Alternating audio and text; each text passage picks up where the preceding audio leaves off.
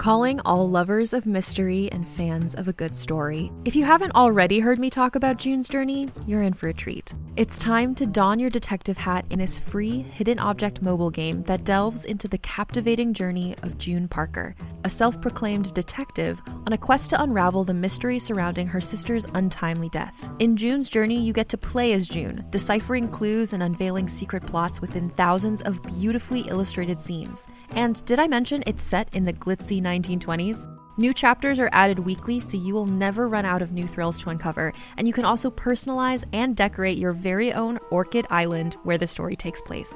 How sharp are your detective skills? Find out when you download June's Journey on your Android or iOS device, or play online via Facebook Games. Your detective journey awaits.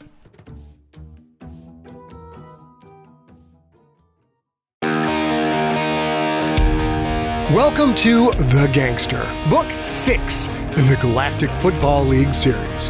Written and performed by Scott Sigler. The Gangster is suitable for ages 12 and up and contains graphic violence. The Gangster is also available as a signed, numbered, limited edition hardcover while supplies last. To order, go to scottsigler.com slash store. Hello, junkies. How is your summer going?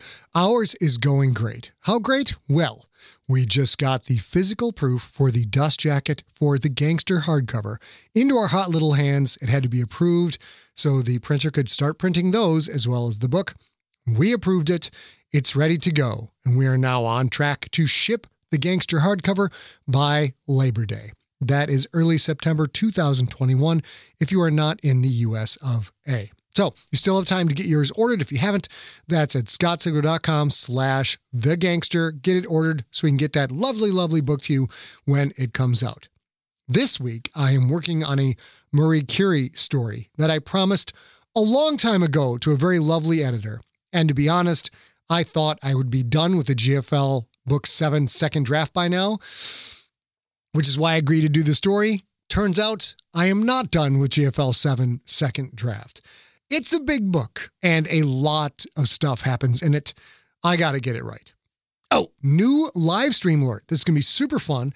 I will be on Twitch and probably Facebook and YouTube doing a new show called Monster of the Week where I have a creative person or a scientist come on and geek out over their favorite monster. It can be some something from movies, something from TV, something from a video game, as long as there is a visual element to it that we can share on the show.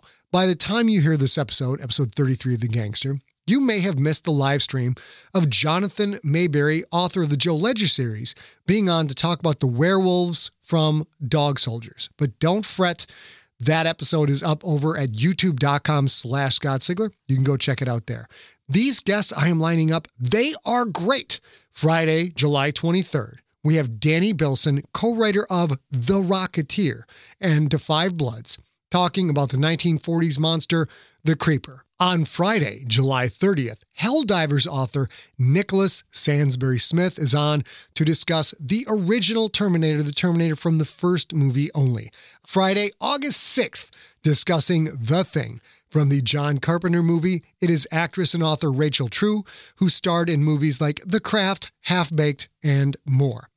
If you want to interact with these peeps live during our live stream, all shows are Fridays, 4 p.m. Pacific, 7 p.m. Eastern. You can watch it live at facebook.com slash Scott Sigler, twitch.tv slash Scott Sigler, and youtube.com slash Scott Sigler, or catch the episodes after the fact on all those platforms. Now, let me get you caught up on the story so far for the gangster, and then we're all going to skip to the loo, my darlings.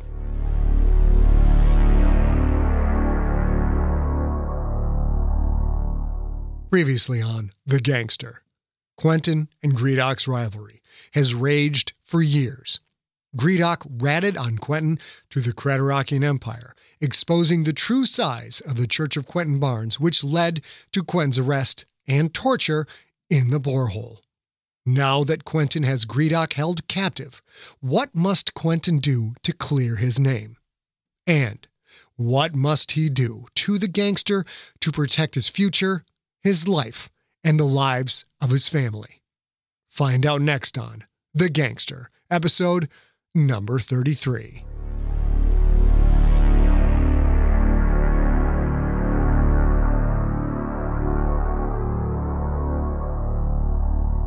Consequences The mined out asteroid was similar to the one that housed the borehole, one of hundreds in a belt that stretched out over millions of kilometers in an otherwise unoccupied area of space. Following the Oleron, Quentin piloted the little ruler down the asteroid's access shaft. The descent brought it all home. Quentin had kidnapped a powerful sentient being and was going to force that individual into an irreversible change without that individual's consent.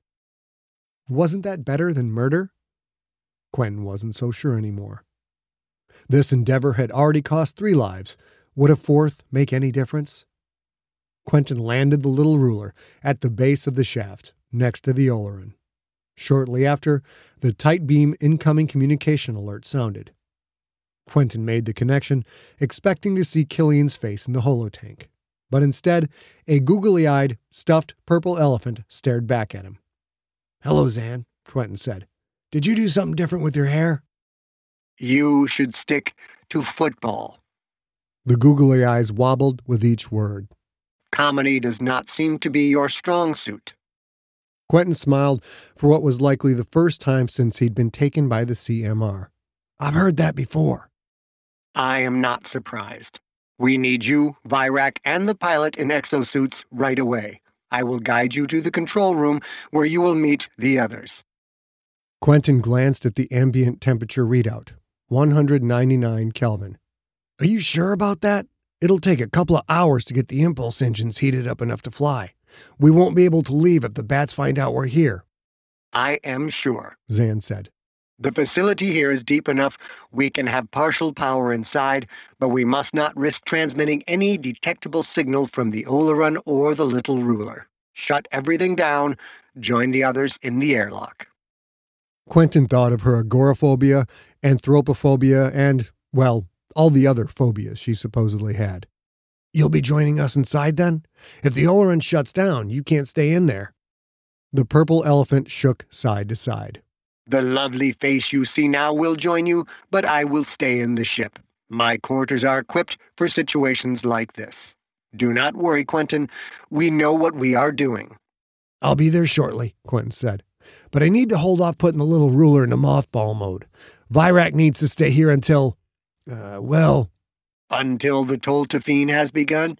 Yes, until then. And the pilot might as well stay here too which made one less risk factor to consider. Very well, Zan said.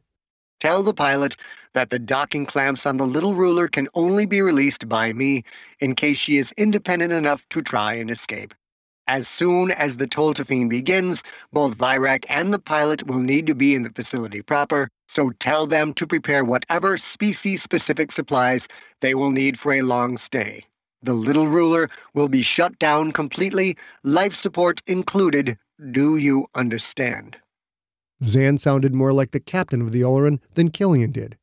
I do, Quentin said. Then get over here, immediately. We need to begin the process.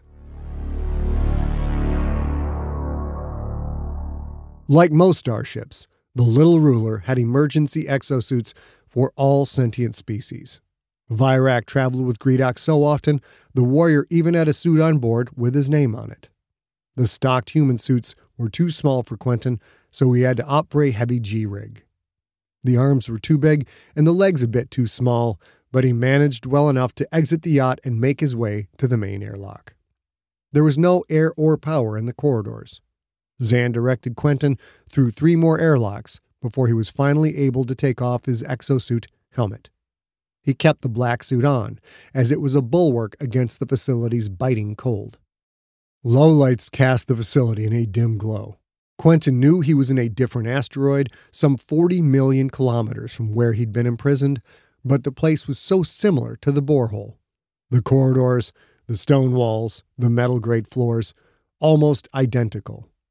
When the bats took over the borehole, they must have simply added cell doors and started putting people away. Had they done that because it was efficient or because it was cheap? Quentin had never really thought about the Creterakian Empire's economy. Maybe it was expensive maintaining a military that controlled most of the civilized galaxy. Quentin joined Killian and Beans in the control room.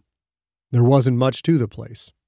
Most of the equipment that had once been here had been removed long ago, leaving empty brackets and the blank holes of removed rivets and panels. A portable console had been brought in from the Oleron. Beans was at it, the fluffball's open chested schmeck standing close by. The console's monitor showed Gredok the Splithead, locked in a large storage room or small warehouse area. The room's rough hewn stone walls looked just like the ones in the cell that had held Quentin for weeks. Killian wore an armored gray exosuit. It looked like military surplus. Tower Marines, maybe? Projectile dents in the chest plate.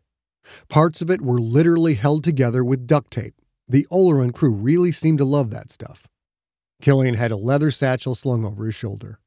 He kept his hand near the grip of the Orphaner pistol holstered at his left thigh, as if he expected the ancient, gutted room to suddenly birth unanticipated threats. He had a blue nanocyte bandage on his forehead, and his eye looked far less swollen. On the monitor, Gredok's single eye glared. He was staring straight into the camera. Stripped of his necklaces, bracelets, and rings, he looked naked, save for the white sling that cradled his broken pedipalp arm. Hateful little creature, Killian said. But he's one tough biscuit. I'll give him that. Truer words had never been spoken. Gredok, captured. All alone. He looked little indeed, and yes, so hateful, but he showed no sign of fear. One tough biscuit. Was there anything Quentin respected more than toughness? He shook his head, chasing away the thought. He would not let himself feel that way about Gredok. Time to finish this. Let's get this done, Quentin said. Killian nodded.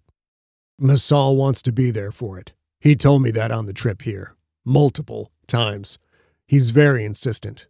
Can we trust him not to cause any issues? Quentin absently touched the metal brace on his nose, there to protect the wound while internal nanocytes repaired cartilage and bone. Masal won't be a problem, he said.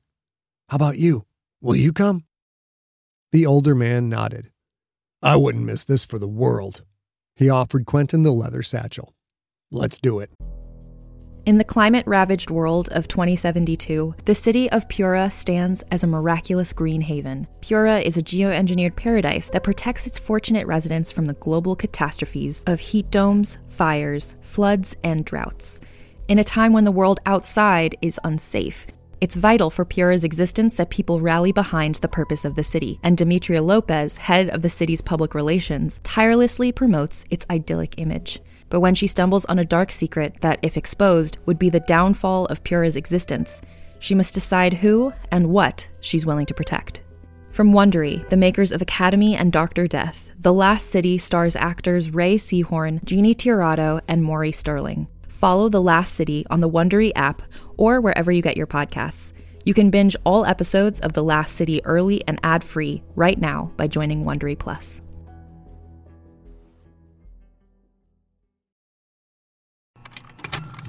Contained herein are the heresies of Radolf Burntwine, erstwhile monk turned traveling medical investigator.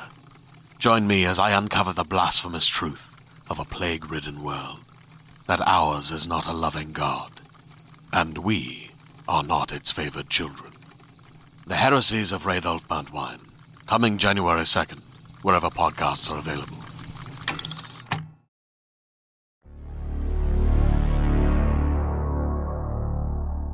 Masal joined Quentin, Killian, and Beans in his bulky schmeck outside the door to Gredok's cell.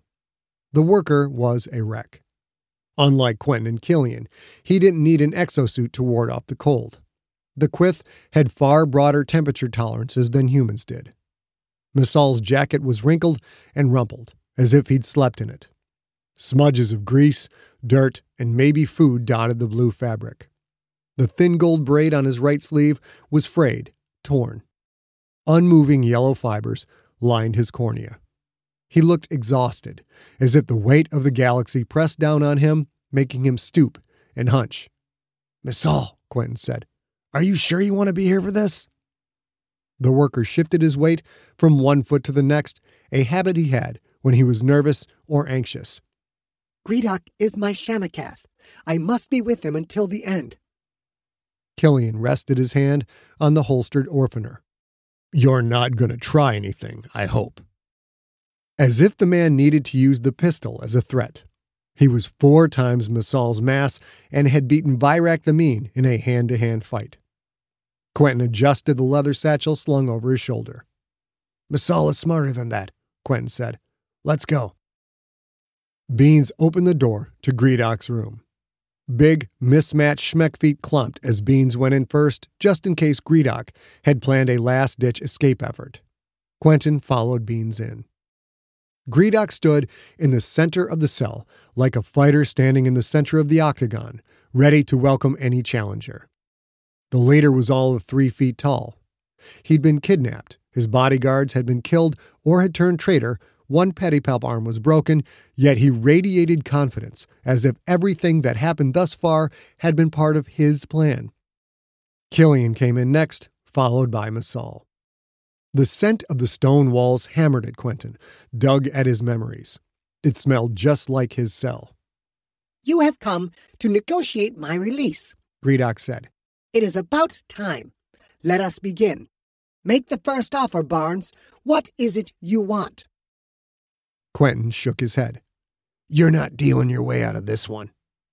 You brought me all the way to this nameless rock to execute me?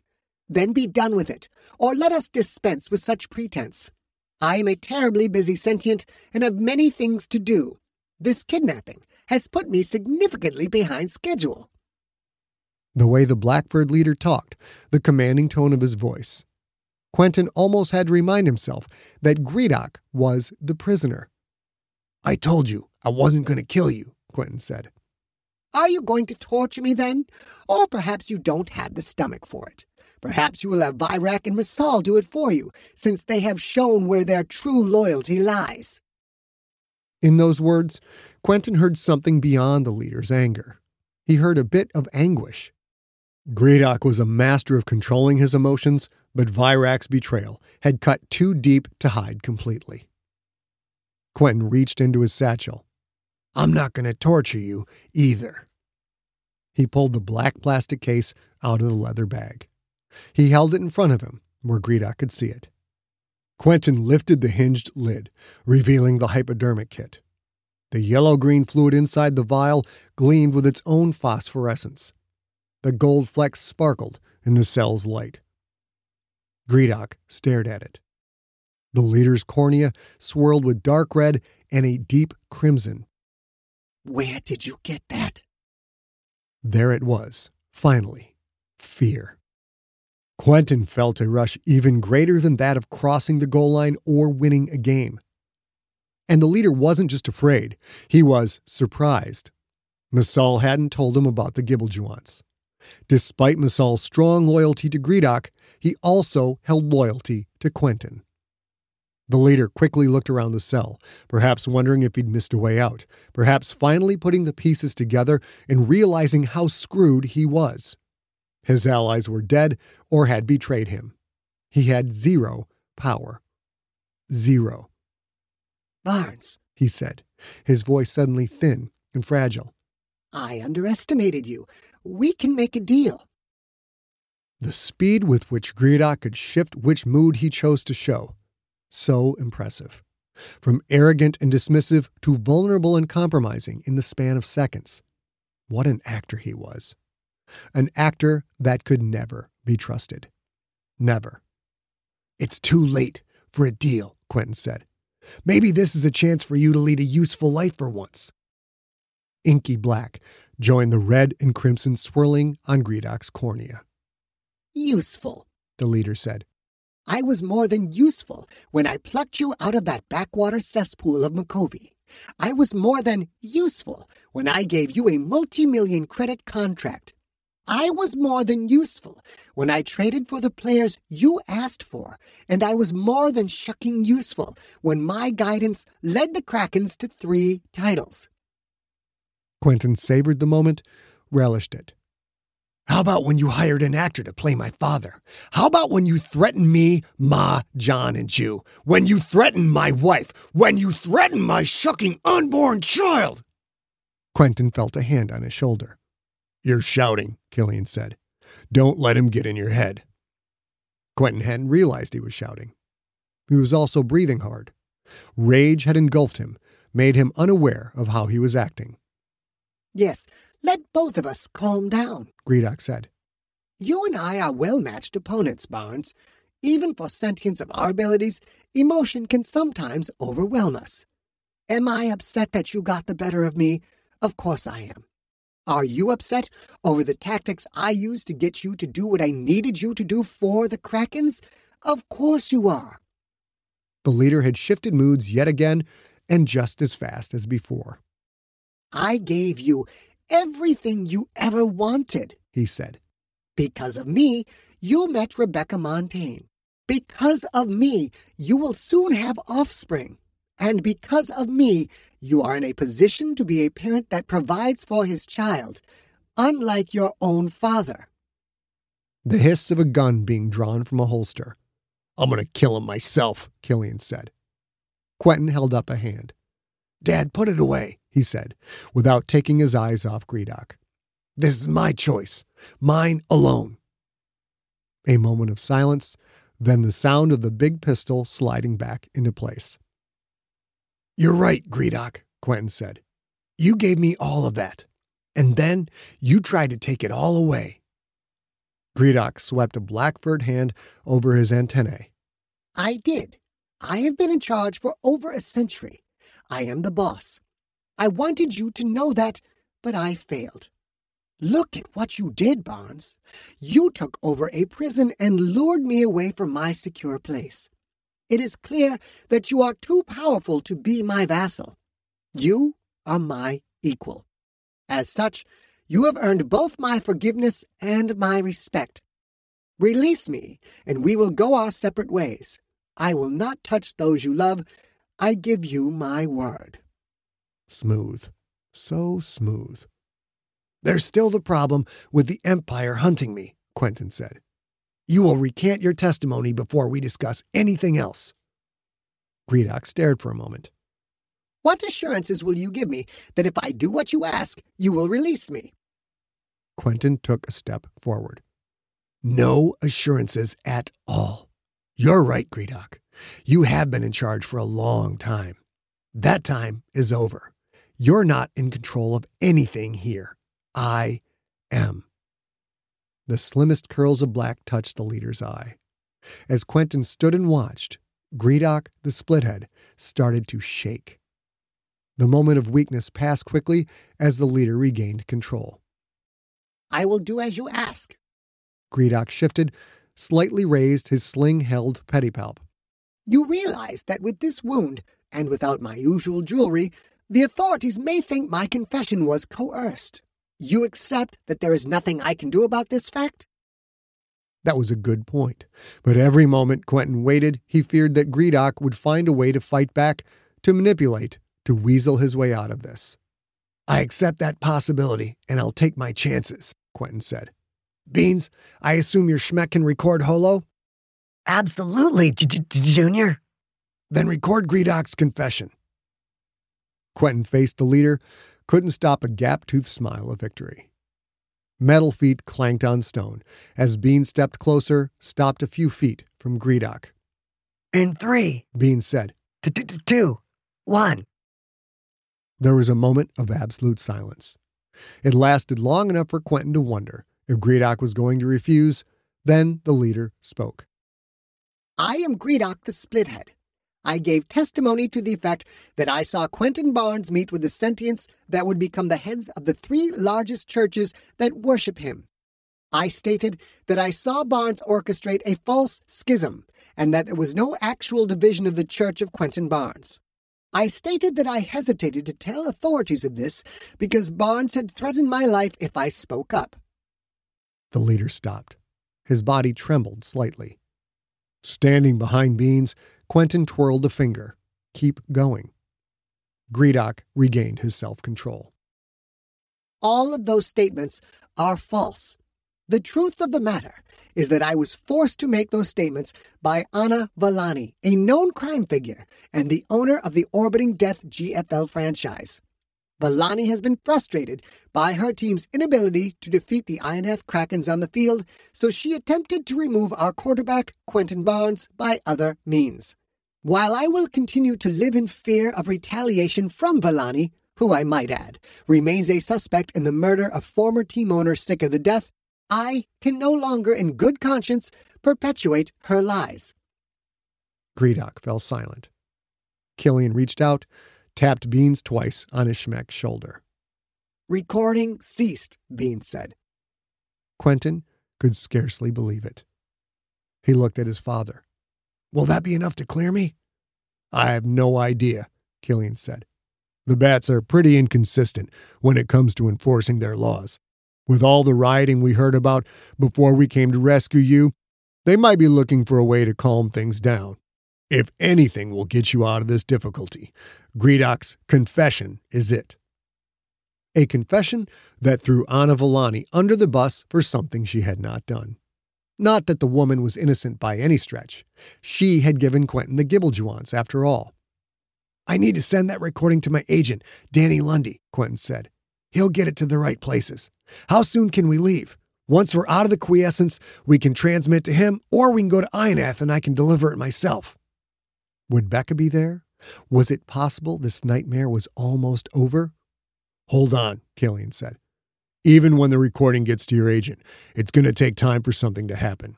You're an escaped convict now, public enemy number one.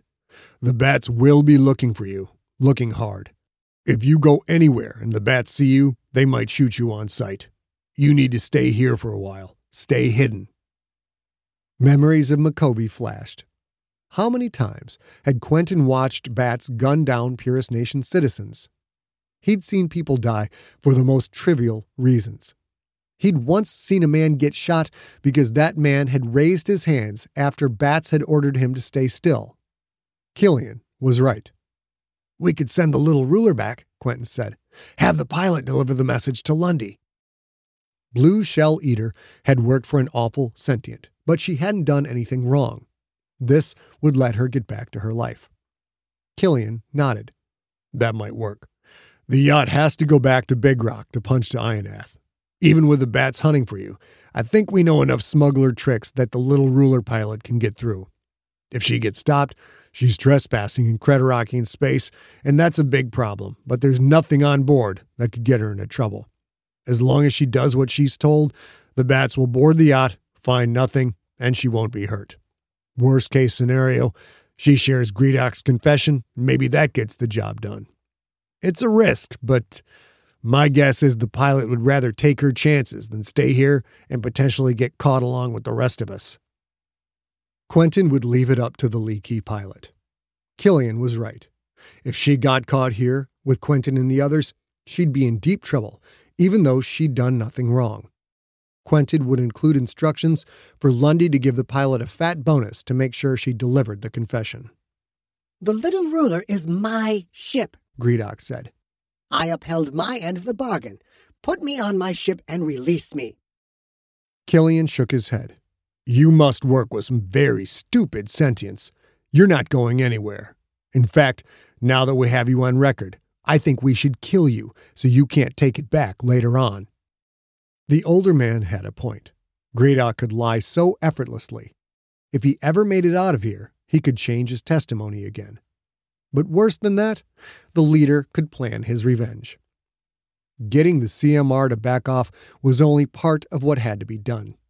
Quentin needed to eliminate Gredok's power. Killing him would do that. But there had been enough death, and there was another way. Beans, Quentin said. Hold him tight. The Schmeck stepped forward. Gredok decided standing his ground wasn't the right strategy. He ran, but there was nowhere to go. Beans cornered the leader. Mismatched metal hands snatched Gredok up and held him by the middle shoulders. Quentin pulled the injector gun from the case.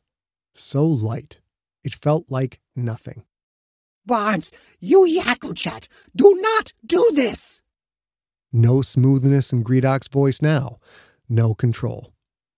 This wasn't the right thing to do, but neither was murder, and doing nothing was as good as signing Becca's death sentence. There was no pure right, no pure wrong, just a maddening gray area with no defined border. Quentin removed the vial. The gold flecks inside the yellow green fluid reflected the overhead lights.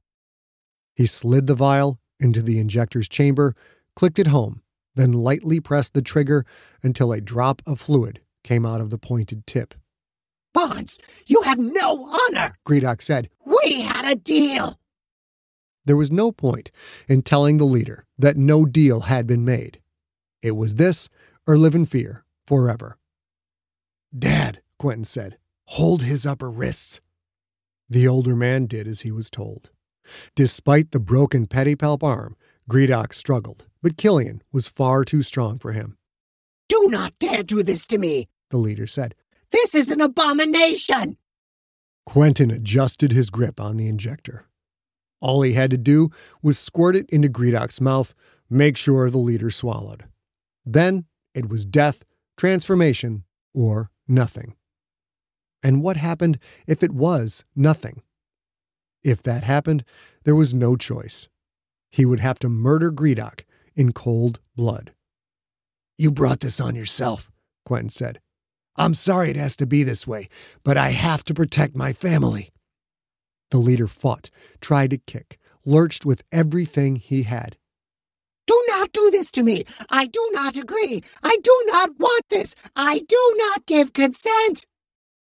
Forcing this on Gredok against his will or killing him. Both were evil acts, but changing him would at least let him live.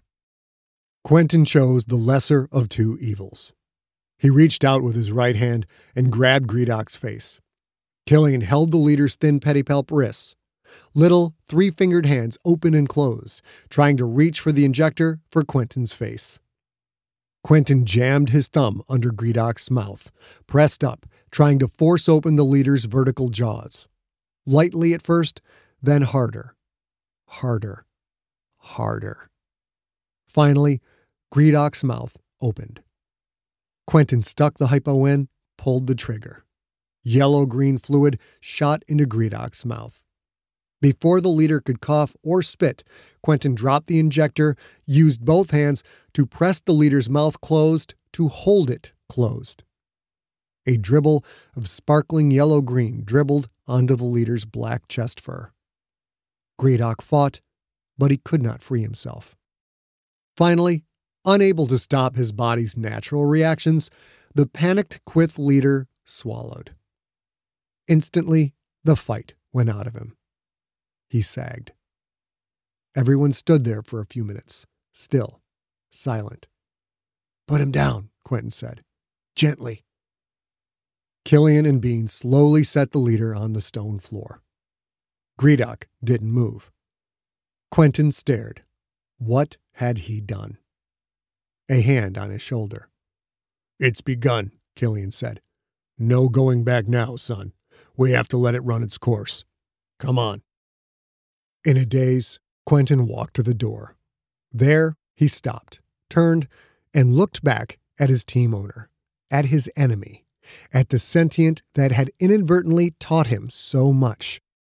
His eye closed, Gredok the Splithead lay on the floor, a barely breathing furry lump.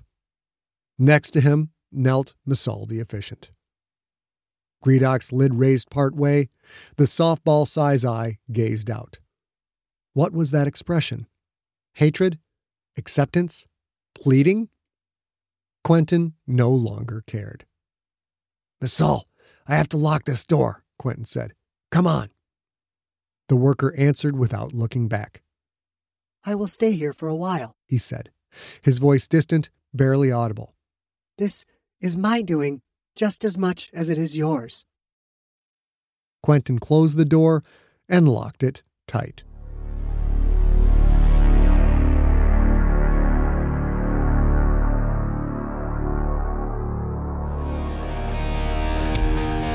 You have been listening to The Gangster, Book 6 in the Galactic Football League series, written and narrated by Scott Sigler. Follow Scott on Instagram and Twitter, where he is at Scott Sigler, one word, and on Facebook at facebook.com slash Scott Sigler. For more information on the Galactic Football League series and for more free audiobook podcasts, visit scottsigler.com. The Gangster was directed by A. Sigler, engineered by Steve Riekeberg. Copyright 2020, Empty Set Entertainment. Theme music is the song They're Watching Me by the band Super